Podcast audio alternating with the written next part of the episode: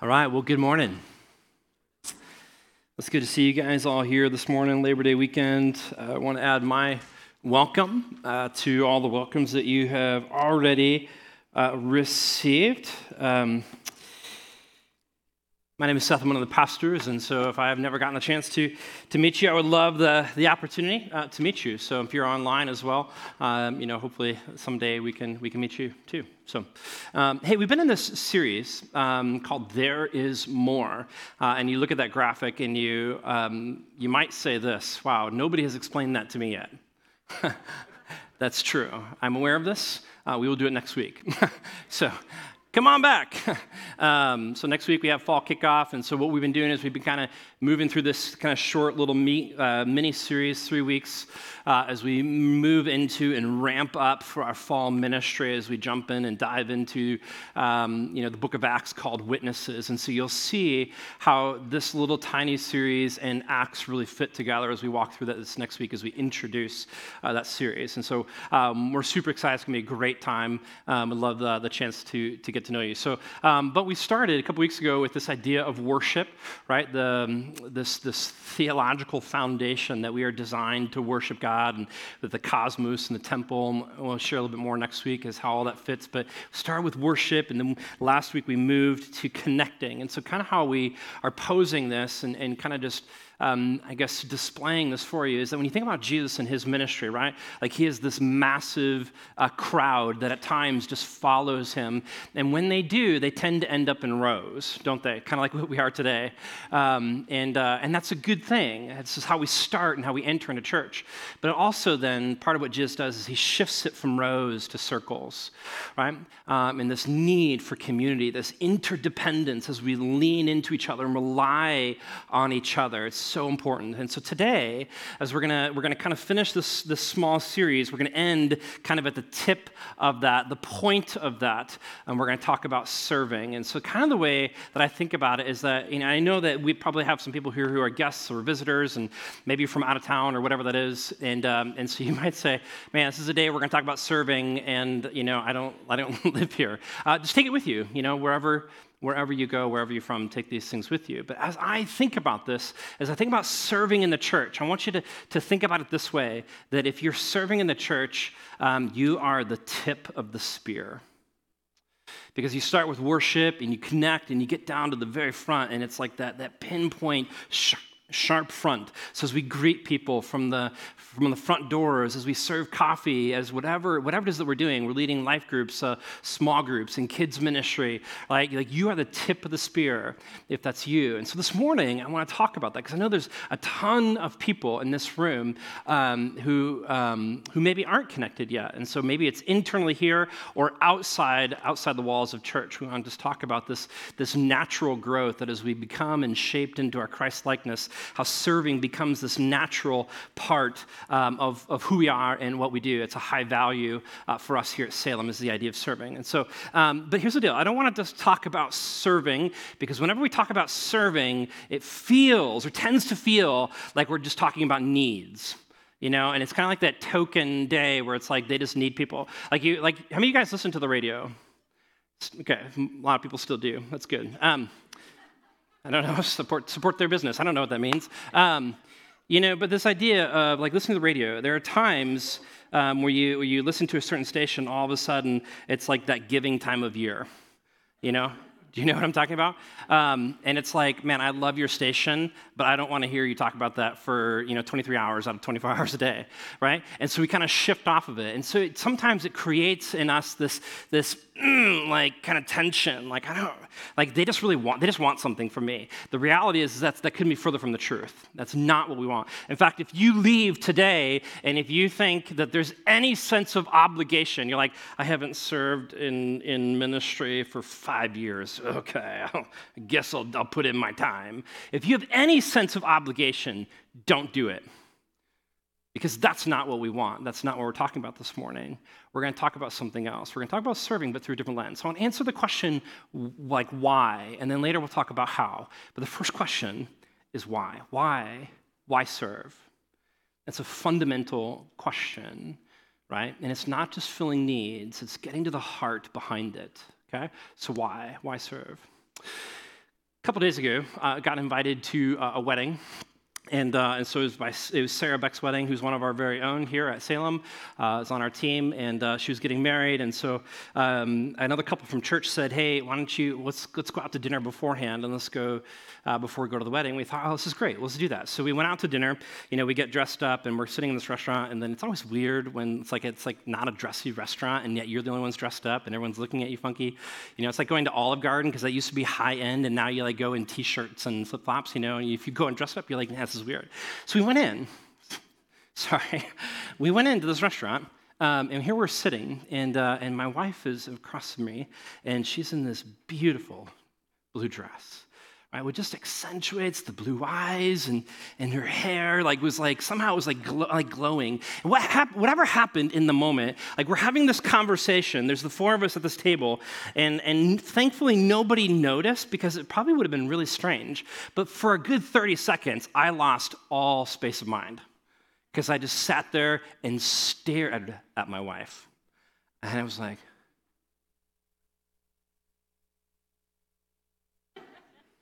It was super weird.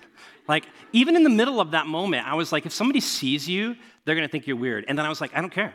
And my smile got bigger. And like in my mind, I was like, I am married to the most beautiful woman in the world. Like, and it was like I fell in love all over again. It was so cool. Then we went to the wedding, right? And you see all these people start to be, like be walked down the aisles, right? And so up at the front is Christopher, who's about to marry Sarah. And Christopher, uh, he's got like 80% of his weight on his right leg and like 20% on his left leg. And he's like leaning into the aisle, waiting, waiting for his bride. you know? And like his eyes are just fixated on the back of the room, just waiting, right? And his smile grows and grows and grows so much. This is great. This is so great. I don't even know if he did this, if he knows he did this. One of the groomsmen came and was trying to congratulate him, like trying to shake hands, and he's like, you know, like as he goes past, eyes never leave. It was awesome. It was so great. He was like fixated on the end. He was waiting for Sarah, his bride. It's like he was like, I love you guys, but I don't really care about you right now. I care about her. Right? And I, and I watched him and I thought about the restaurant. I was like, I get you. You and me, we're on the same page right now, bro. I get it. Right? We're in this. Fast forward 15 hours later. I go home, we go to bed, wake up. Eden has been sick. She's like going, it's not having a good time sleeping. And so the morning comes way earlier than I would have liked. And Eden starts to fuss. And Nikki from the other side of the bed goes, Eden's fussing. what do you, what? You like, like know where I'm going with this? Come on. Um, and so I, like that, that, all of that love, you wish would just like blow out of you. And and you know and yet to my to my own discouragement uh, the words out of my, my mouth were i know i hear her too. And so i'm waiting i'm waiting for my wife to say i'll go get her. But she doesn't say that. So there's this awkward silence you know? And then she says this it's like the unthinkable in that moment. She goes seth i was up from 3 or 12.30 to 3.30 with her would you please go get her? I'm, I'm, I'm wise enough. I mean, I'm half asleep, but I've been married long enough to know there are three answers to this question. One uh, is no, and don't ever say that. That's bad, right? Um, it's, it's, it's your turn. No, don't ever say that. Um, second thing, I could say, yes, dear, out of the love of my heart, I will go do that and do it with joy. The third is a combination of the first two. It's doing it, but without the love. And, and I was amazed in that moment, like as I got up and I started taking care uh, of the morning, getting everything going on this, this low rest, and all of a sudden I was amazed at what the Spirit told me. It was this He took me back to the wedding and He was like, Seth, how quickly your motive to serve can shift from love to obligation. And that's not what we want ever right? We don't want to be obligated to do these things. We want to do these things out of love, right? And so, in order to understand love, if love is the answer to the question, why do we serve? Like, like why is it that we serve our spouses, our neighbors, our friends, our coworkers, or why is it that we serve in the church? The answer is love. But to understand love, we need to understand the gospel. And we have to keep coming back to this over and over and over. And so, this morning, I'm going to go back to a passage and to some stuff that we covered in our fall series uh, called Rooted. And if you want to dive into that deeper, you can go back and you can look at that. But we're going to do some of it today. And you're like, Seth, that's kind of lame. We just did this a year ago. We could talk about this once a month and it wouldn't be enough. That's how important it is for us to understand what we're going to talk about this morning when it comes to love and the idea of serving. And here's the deal I long, I, I long for us to be a church that holistically gets this, right? From every platform, every age, every breadth of everything that we do. The reality is, is that it doesn't matter how good I teach it, it doesn't matter how clever I am, how many stories I have, how many drawings I have on this thing. It will never work until the Spirit does it in each of us. And so this morning, I just want to invite you to 15 seconds of prayer in your space and say, God, would you stir something in my heart this morning? Go ahead.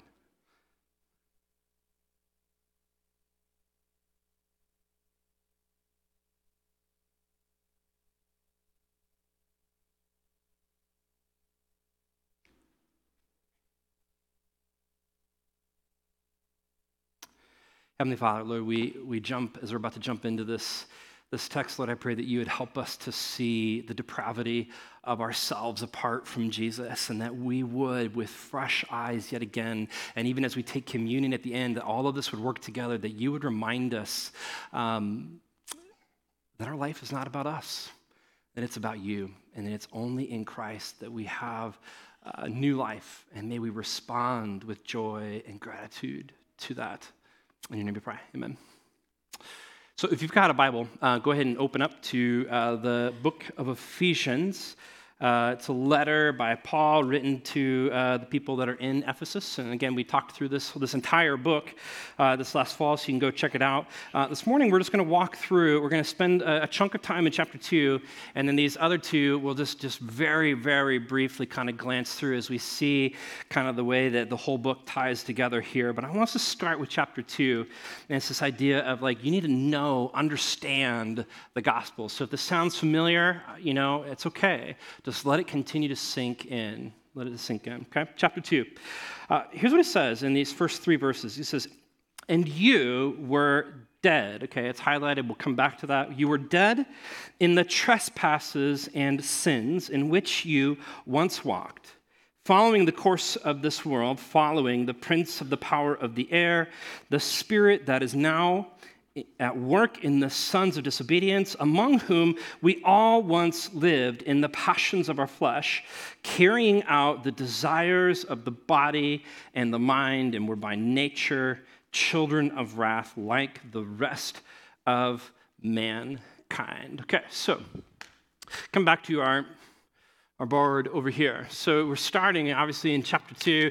If we were to go back even into chapter one, we would be reminded a little bit uh, about who God is, right? And his, his space and in the world and the realm in which he, he lives and his existence. And God uh, is a God uh, who is holy.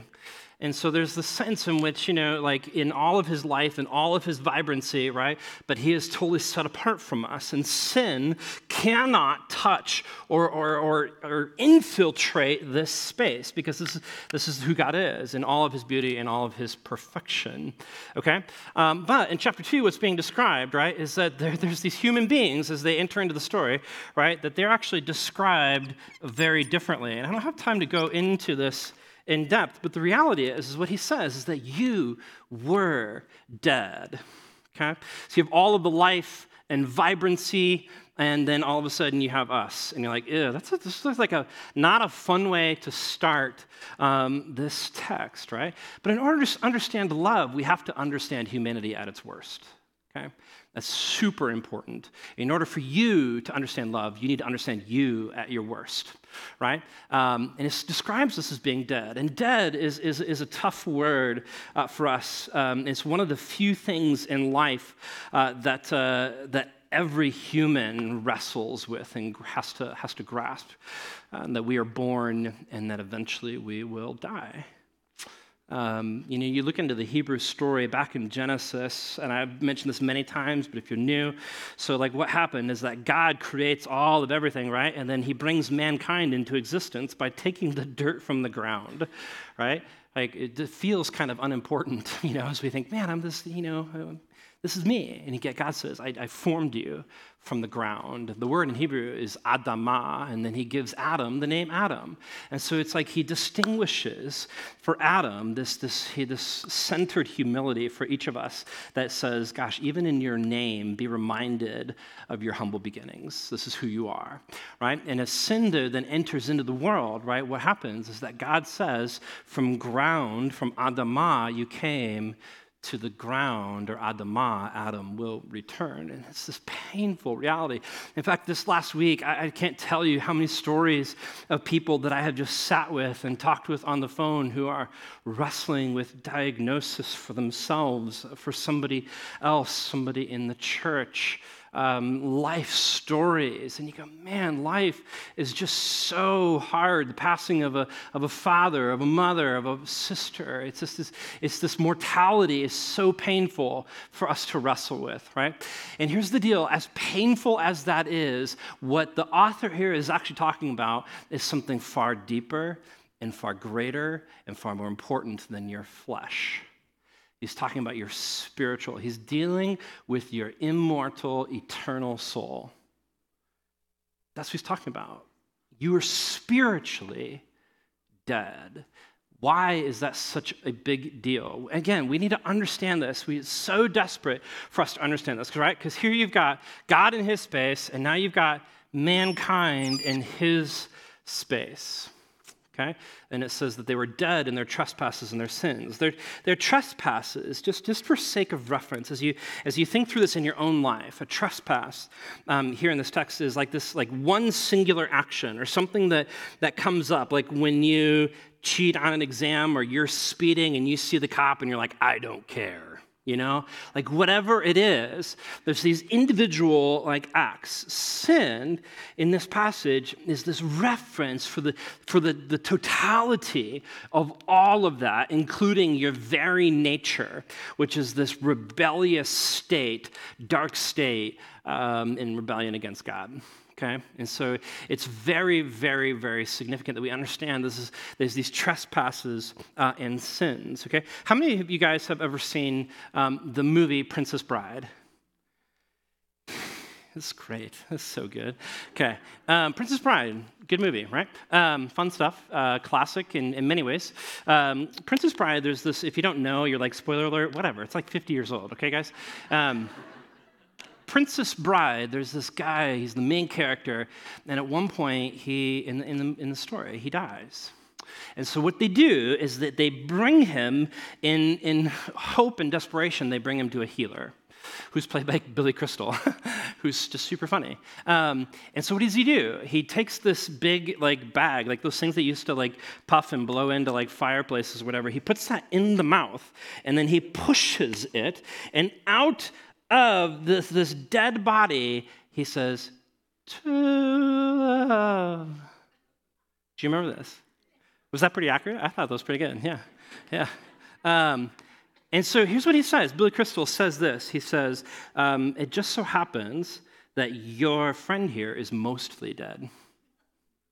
He's not fully dead, he's mostly dead, right? There's a big difference um, between, I guess, you know, um, between being fully dead and mostly dead. And yeah, I think that for many of us as people, as humans, we wrestle with this because the world wants to believe that we are born good and that we choose good or evil as we go.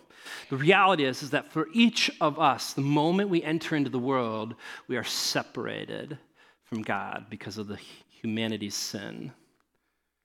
And that's a very dark reality that's far more painful than physical death, right? And so, but the author continues. You're like, wow, as depressing as that is, the author goes on, right? He's like, hey, let me tell you some more. Um, he says, you follow two things in this world. You follow the patterns of this world, and you follow this ruler, prince of the power of the air, named Satan. Right? And here's what's interesting uh, and somewhat ironic, not funny, but ironic, that people who live in this space who don't know Jesus think that their lives are built on freedom. But what does it say? Does it say that they're leading their own lives? He says that they're what? They're followers, right? They're playing a great game of follow the leader. And the best part about it, the best part about this lie, is that they have no idea that they're playing a game. It's Satan's way, right? He says, You're following these things. And what this looks like is that you're just walking in this circle, doing whatever you want over and over and over and over again and it's depressing. And what it does is that it points out to us the depravity of this situation. Paul, the author, is painting as bleak of a picture as he can so that you can understand the love that it will take to change this reality. You get that? Because by nature, these are people that are in opposition to God and everything that He is about. This is goodness and holiness, and this is selfishness, selflessness, selfishness. And yet, what God needs to do is he needs to enter into this story in a way that, that changes, ultimately changes uh, the, the narrative. And so as you look at it, though, there are, there are some pictures of God, portraits of God, that would say that this is how God works. Like he has his space and, and here's our space, and, and yet God's not going to enter into the space because we had a chance and we blew it. And so he's like, tough luck. Deal with it yourself, right? And yet, that is not the way that it ultimately is. But here's what's so important. I think that for each and every single person in this room, myself included, this is why it's so important that probably the, the, the most important part of your rhythm in every single day is this wake up and reteach yourself the gospel. Because the moment that you forget this is the moment you start drifting into other things. So incredibly important that we wake up and remember this is my story. So whether you came to know Christ at five or 55 or 105, that's your story. You're separated from God. You were dead. Not mostly dead. It's not like Jesus came to the operating table. He's like, Good news, you're only 99.9% dead. He says, No, you are fully 100% dead in your trespasses and sins. And what should be hard for us as people, as Christians, it should trouble us that this is the story for billions of people as well. It's so painful. It's a hard, dark, harsh, brutal, painful reality. This is who we were. And yet, this is why it's so important, because we God is going to introduce his intentions with humanity in these next two words. Okay? Look at this in verse 4. It says this. It says, but God. Okay, if you pause there for a second, the word but is a, con, is a contrast word, isn't it? Like it sets up two, two contrasts. And because I was thinking about this, uh, you know, these last couple days and thinking about how I even responded to my, my wife as Eden was fussing, you know, um, if you're going to, like, I can't, I can't pass up on like giving good counsel here in this moment, okay? Uh, if you're going to enter into a relationship and you're going to confess something or ask for forgiveness from somebody, um, here's what you don't do. You don't say the words, if, but, or maybe. Right? Why? Because when you do that, so like just for example, you say, "Hey, um, hey, so and so, you know, when I said that, that was wrong of me. I'm sorry." But had you not, we do this, don't we? All the time. But if, but maybe, right? These words, what do they do? They, they acknowledge that you're owning something, but you're only willing to own it to a degree.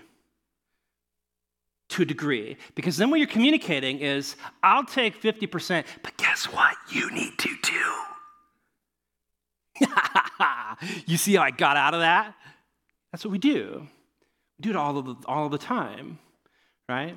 And so here's the deal. When we use those words, that creating that contrast, what we're doing is that we're reworking the conversation back in our favor. But here's what I want you to notice about what happens in this text. Nowhere does God do this to rework back to his favor. It's a positive. He says, Here you are at your worst, but here's what I'm going to do. But God, verse 4, being rich in mercy because of the great love with which he loved us, even when we were dead. There's that word again in our trespasses, right? Even when, like to the lengths of God, like enters into this story. He's like, Seth, do you want to know how far I'm willing to go? This is it, right here. You know why? Because this is the worst possible case scenario. You have no life no spiritual life in you whatsoever. You're dead. You can't do anything about it. I can't just give you rules. I can't just give you medicine. I have to do it for you. And it's like God enters in in this moment and he's like, guess what? I have the power to do this. And, and I, I won't allow it to stop me. But guess what? Not only can I save you, I choose to save you. This is incredibly powerful thing that God shows the length to which He would go. And then He gives us three things, right? He says He will raise us up uh, with Him uh, excuse me, or he made us alive together with Christ. Uh, he raises us up, and then he seats us together with him. And I don't think we get the picture of this because not many of us, probably none of us, have seen someone who is fully dead come back to life. Can you imagine being one of the disciples with Jesus when he went to raise Lazarus from the dead? Which, by the way, is just a physical thing, not a spiritual thing, right? But like you go to this table and you see Lazarus, and his body is rigid and cold, and there's no life in his eyes. That I have seen. And it's hard. But when Jesus enters in and when he works his love through his power, can you imagine seeing Lazarus go, like, they talk about miracles? That's the miracle here that God can take something and make nothing, and he can take dead and make it alive. You need to understand that. That's your story. That's the possibility for your story. But not only right? Are you made alive? He raises us up and he seats us together with Christ. And so all of a sudden we begin to realize that everything that God did for Jesus, he did exactly for us. But on top of that, because of our sin, right, we've received mercy and love and grace and kindness, which is why in verse 9, when he comes down to the end of this passage, he says, Oh, by the way, if you were tempted to boast, guess what? You can't. Because this ain't about you. You can't do this. At no point in this conversation, as a dead person, were you like, to love. You can't do that.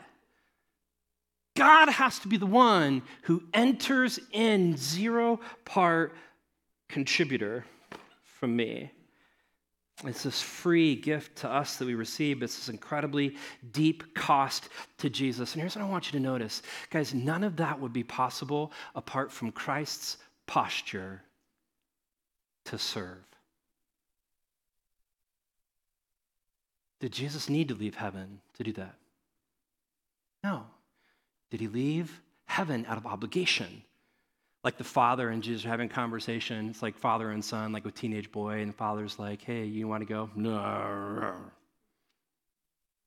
You should go. Oh, fine, I'll go. Not, not the way that it is. Says, I go, I choose to go out of love. And none of that would be possible apart from his posture to serve, which is not an, an obligation, but love. We've got to be a people who understands this as the Holy Spirit is working this in our life, because so oftentimes I think that, that for we as Christians, myself included, we end up believing in this reduced or truncated version of the gospel. And here's what I mean, right? You see God who's in this space, and then there's humanity. God, in all of his graciousness and mercy, says, I'm not going to make you come to me. I'm actually going to go to you, right? It's this incredible move by God. But when we think about the gospel, we think about this life giving stuff that God gives us, we oftentimes focus on three things. One, the first one, is his death. right? You see, the death is where Jesus takes all of the sins of the world, right? And he pulls them into himself and he bears them so that we don't have to. He bears the penalty of sin, which is death, on our behalf so that we don't have to. Huge part of the gospel? Absolutely. This is where forgiveness of sins comes from. But then when we think about the gospel, we transition and then we think about the burial. And then what do we think about? Easter, the resurrection. This is where like the forgiveness of sins comes into application because now we have this new life that's given to us. And I look at this and I go, "Wow, that is an amazing unconditional love." But guess what? If this is our version of the gospel, this is a really cozy place to be. You know why? Because it doesn't require anything. You see, oftentimes I think we end up missing the other pieces of the gospel. What about the birth of Jesus? You see, the birth of Jesus is where this whole thing started, right? It's this missional attitude that starts in this space and says, I'm going to go to them. Right? What about the ascension? Right? The ascension, the end of ministry, just says, I'm going back to the Father. Guess what? I'm going to go back over here. But he says, I'm going to leave the church with a mission. So if we leave out the birth, we miss his mission to us. If we leave out the ascension, we miss that the church is the vehicle for the gospel to the rest of the world. Last thing is this. Maybe you can't read that, but this whole thing is centered around the life of Jesus. And if you remove the life of Jesus from the gospel, I can have the coziness of all of this without ever having to be conformed to this. And we miss the holistic gospel. Does this require things from us? Yeah. Is it about your salvation and your eternal place in heaven? No. That's what these are for, but there's a greater calling and a bigger thing in which we are meant to live for. Hence, there is more. There's more. You see, so oftentimes we're tempted, I think, to listen to the first nine verses of chapter 2, and we miss verse 10, which says this For we are his workmanship, created in Christ Jesus for good works. You ever stop and wonder, okay, that's so great. What are good works? What are those things? Let me tell you that we should walk in them. Next, oh wait, I, did I just mess that up? I did. I just messed it up. That's my fault. That's my fault. I'll come back to that in the, end. We are his workmanship, created in Christ Jesus for good works, which God prepared beforehand that we should walk in them. See, when we miss verse 10, what we miss is that the gospel begins with the mission of God and it ends with the mission of the church, all being centered and conformed to the person and to the lifestyle of Jesus Christ. And see, all of a sudden, what we're doing is that we begin to reframe this tension between obligation and love. Because we came to say, gosh, when you look at serving, what is serving? What, what are good works? It's serving like Jesus did. Right? When you think about it, like this is what he did. And if he says, This is what I've created you for, and we're meant to, to imitate and mimic that same pattern as God, which we'll see in chapter 5. It's crazy, crazy, crazy good, but we reframe the tension between love and obligation. And this is where this goes really fast, these last two things, right? Because chapter three, here's what, I, here's what he says. Is he says, it's not just about knowledge. This is not just about a gospel that you know, it's about a gospel that you experience. Here's what it says in verse 14. I'm just going to read this out. And I'm going to get on my knees because this is what the passage says.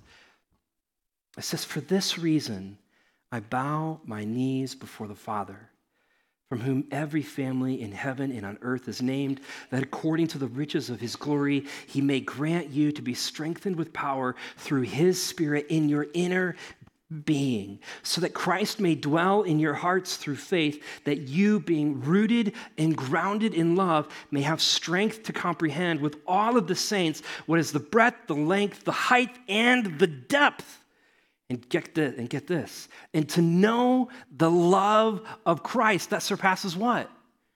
Knowledge. That you may be filled with all the fullness of God. And then catch this glimpse of the largeness of what God wants to accomplish. He says, Now to him who is able to do far more abundantly than all we can ask or think, according to the power at work within us, to him be glory in the church and in Christ Jesus throughout all generations, forever and ever. Amen. You see, here's what he says He says, I want you to know I want you to know the love of Christ in a way that surpasses knowledge. It's so important for us to understand, comprehend, and wrestle with the gospel. But that's not enough for the Christian. What he says here's what I want you to do I want you to step into the unconditional love daily, over and over and over. Forgive and f- be forgiven over and over and over. He says, I want you to experience it. So it's not just knowledge, it's also the sense of experience. So much so that when people see us, they think, man, those people, maybe they don't have the words for it, but they go, those people are rooted and grounded in love. They have something that I don't have right? And this is significant, this is important for, for a couple of reasons. But here, think about this, right? When you think about knowledge and experience, and I just want you to just to wrestle with this in your brain for a second, maybe write it down, because this may not be true all of the time, but there's a potential for this being very true. And it's this is that the moment that one generation assumes the gospel, the next generation will lose it. Why? Because if you assume the gospel, not that important. And you don't live it. And if you're not living it, then nobody else is watching you live it. And if no one is watching you live it, then the way of life is not being transferred. The moment one generation assumes the gospel is the moment that the next generation loses it, which brings us to chapter 5, verses 1 and 2 says, Therefore, be imitators of God as beloved children and walk in love as Christ loved us and gave himself up for us, a fragrant offering and a sacrifice to God. Right? You go, man, what are good works? We're moving towards obedience here, right? We once walked in a formal way. Now he says, I want you to walk in love. How am I supposed to do that? He says, take the posture of Jesus, who was a servant, who loved us and gave himself up for us as a fragrant offering and a sacrifice to sin. How many times do you hear that on the sales pitch and go, I'm in? I want a sacrifice. But when we understand the love that we've been given, it changes everything. We understand it and experience it. It changes everything. And we choose to serve not out of obligation, but out of love. I heard this line um, recently, and I think this is fascinating. And it was this. And I think that we're far enough removed from the pandemic that we can talk about this without causing too much stress. Okay? Here's the deal it says this The pandemic spread so rapidly because of potency, um, potency, proximity, and duration. You get that? Potency, proximity, and duration. So it's like this is something we've never been exposed to before. So it's entered in, right? It became like all consuming. And then it made it worse because we were all together. And then it lasted forever. Is what it seemed like. Here's my question What if you take that, you make it positive, and say, what if the same were true about Jesus? Because you look at the love that we've been given and you go, wow, that is potent. You think about how powerful that love is. And the more I wrestle and I find that love, I go, I'm going to take that. And guess what? I'm going to bring myself really close to you. And all of a sudden, there's this proximity factor. And then it's not just Sundays, it's not Wednesdays, it's I'm going to spend time with you over a period of time. And guess what? At the end of that, this way of life, this unconditional love begins to transfer to people. It's incredible.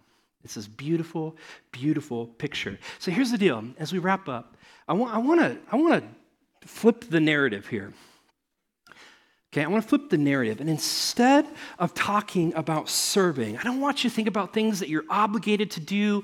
Don't think about just as a needs based things. I want you to start thinking about life transformation. We're going to shift from serving to investing. Somebody got it investing. Because I love vests. I love wearing vests. If I could share my love with vests of you, I would. You see me wearing them, you're like, yeah, it's like it's hot out. I know, I just love vests, okay? Leave me alone. Here's the deal. What if we took that love for Jesus and we started investing in people. And it doesn't matter if you're a coffee server, you're a greeter, right? You're a love group leader, you're a worship person, you're a prayer person, whatever. You become the tip of the spear because you say this I understand God's love for me. I, I am embracing and experiencing it. And guess what? I'm walking in it. And now I want to focus that into people. I want to invest in people. And it's not, I just want to check a box. It's like, I want to jump into that. Why? Because I want to be a part of something bigger than me. And if you're a guest, that's okay. Take it, take it with you. But I want to flip that script because here's the deal as we wrap this up, okay? There's, there's three different ways you can view life. There's, well, there's tons of ways, whatever. Here's one way your life is a timeline, it's this, this random, flat collection of stories. Kind of boring. The bio line says this There is a day in which I will peak. After that, life is terrible. There's this From the moment I'm born, I grow in my stature as I follow Jesus. And at each moment, high and low, I have all of these opportunities to impact people and invest. So, why serve? Because you love God. How do you serve? By investing in people. Guys, you know what distinguishes this one from these? Is that these are always looking backwards. This has no high points, it's nothing fun. This is always looking back to days when the days, good old days were behind us. This one says, the best is yet to come. So, whatever your age, you begin to see yourself as a tool in God's kingdom and how we impact starting right here at church. How incredibly cool is that? Take a look at this, these quick slides. These are just 30 seconds here. Areas that you can invest kids, youth, adult groups, local outreach, spoiler alert, community gardens coming 2023, property of Salem, uh, global missions coming up in Nicaragua, to Nicaragua in February. A couple things that are not on here. Um, one, we've been growing this friendship and partnership with Ellen Hopkins, which is a school nearby. Some of the things that they need um, is that they need people to show up and be uh, reading buddies and lunch buddies with kids. What if Salem embraced that and they were like, man, where are you from? Salem. That person's from Salem. That person, that's just what we do. It's incredible. Another thing that's not on here is our men's group who have been serving other people. This last week, I heard about a family who's been wrestling with cancer for a long time. They've had their floors completely ripped out and just walking on concrete. A group of guys who said, I'll fix that. And they came over and put in all the floors, and now they have that. It's beautiful, beautiful picture. Two more slides. This other one here.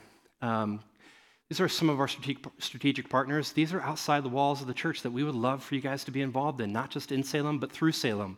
And last is this is we still have just a couple of things that we need right now. And again, I don't want you to do any of this out of obligation, but we need, uh, we need camera operators, we need sound people, we need people for kids, small group leader for kindergarten, first and second grade. We need a Sunday kids, a ministry greeter. We need large group leader at 1030 for the fifth and sixth grade.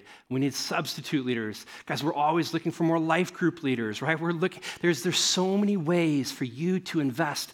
And, and I'd encourage you to go back out into the ministry fair right after this. And, and if you're here, just consider how might God want to use me to invest in people.